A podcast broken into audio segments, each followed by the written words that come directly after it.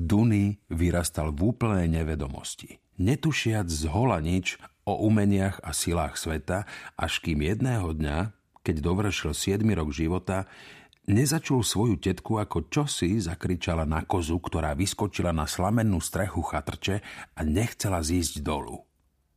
Keď tetka vyriekla tie čudné slova, zviera poslušne zoskackalo na zem.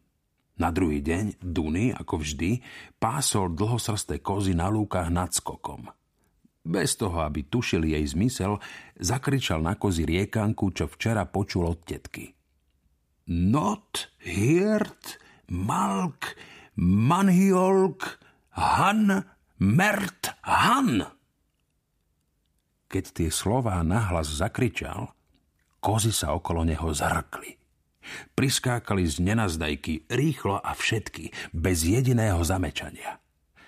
Tesne chlapca obkolesili a uprene na ňom spočívali tmavými štrbinami žltých očí. Duny sa zasmial a vykríkol riekanku, čo mu dala moc nad kozami ešte raz. Zvieratá sa pritlačili ešte tesnejšie a začali do ňoho strkať. Prenikol ním strach z dlhých, hrubých, rozčesnutých rohov, čo sa okolo neho hemžili a vydesilo ho i to zvláštne ticho, ktoré sa rozhostilo vôkol.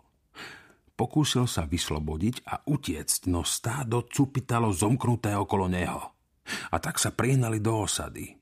Stádo nemých kôz s vydeseným, vrieskajúcim chlapčiskom uprostred. Do očí sa mu tlačili slzy. Dedinčania, ktorí ich zazreli, im vybehli naproti, kričiac nadávky na kozy a posmešky na chlapca. Medzi nimi sa však s vážnou tvárou zjavila Dúnyho tetka. Čo si riekla kozám, tie oslobodené spod zaklinadla zamečali a pomaly sa rozišli pásť. Poď so mnou, povedala tetka Dunimu. Vošli do domu, v ktorom bývala sama – Nikdy nedovolila dedinským deťom, aby sa u nej hrávali a tie sa aj tak nízkej tmavej chatrče bez okien báli. Vnútri sa vznášala vôňa byliniek. Mety, zlatožltého cesnaku, tymiánu, myšieho chvosta, prasličky, praliny, kraľovky, čertovho koreňa, vratiča a bobkového listu, ktoré sa sušili rozvešané po trámoch.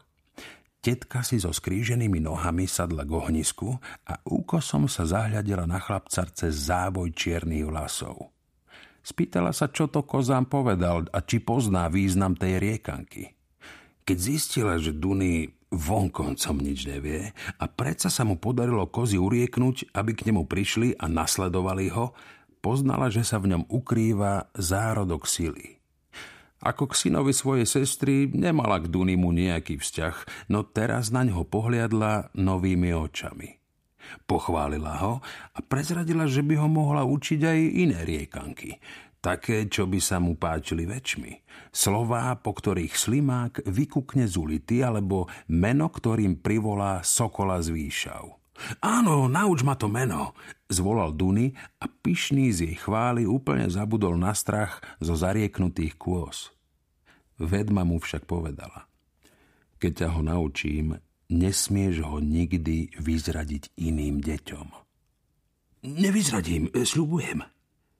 Usmiela sa nad jeho dôverčivou nevedomosťou. Dobre, dobre, výborne. No, tvoj sľub si poistím. Tvoj jazyk onemie, až kým ho ja nerozviažem a ani vtedy nebudeš schopný povedať to slovo, pokiaľ bude na blízku niekto, kto by ťa mohol začuť. Vieš, naše umenie musíme uchovávať v tajnosti. Áno, povedal chlapec. Sám nemal v úmysle vyzradiť tajomstvo svojim kamarátom, pretože túžil poznať a robiť veci, ktoré oni nevedeli a nepoznali. Nepohnute sedel Zatiaľ čo si teta zopla nečesané vlasy a okolo tela si na dlhých šatách uviazala pás. Potom si opäť sadla so skríženými nohami a vhodila do ohňa zahrsť akýchsi lístkov. Vzniesol sa dym a zaplnil celú chatrč. Začala spievať. Hlas jej preskakoval medzi vysokými, piskľavými a hlbokými nízkymi tónmi, ako by z nej prehovárali dvaja úplne iní ľudia – Spievala a spievala a chlapec už nevedel, či ešte bdie, alebo sa mu už sníva a celý ten čas vedmino čierne psisko, ktoré nikdy nezabrechalo, sedelo vedľa neho s očami krvavými od dymu. Nakoniec vedma prehovorila k Dunimu rečou, ktorú nepoznal a predriekávala mu isté zaklínadlá a slová, čo on opakoval, až kým na ňo čaro nezaúčinkovalo a nezviazalo mu jazyk. Hovor! Nakázala mu, aby zaklinadlo vyskúšala. Chlapec nedokázal zo seba dostať slova, tak sa aspoň zasmial. Vtedy vedmu pochytil strach z chlapcovej moci. Upriedla najsilnejšie zaklínadlo, aké vedela a pokúsila sa ním nielen získať moc nad jeho schopnosťou hovoriť, ale súčasne ho k sebe pripútať tak, aby slúžil jej remeslu a cieľom a Duny sa aj napriek tomu, že ho spútala zaklinadlom, zasmial. Nepovedala však nič.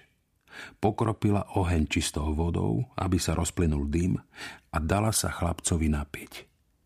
Keď sa vzduch v chatrči vyčistil a on mohol opäť rozprávať, naučila ho pravé meno sokola, ktoré keď vysloví, vták musí priletieť.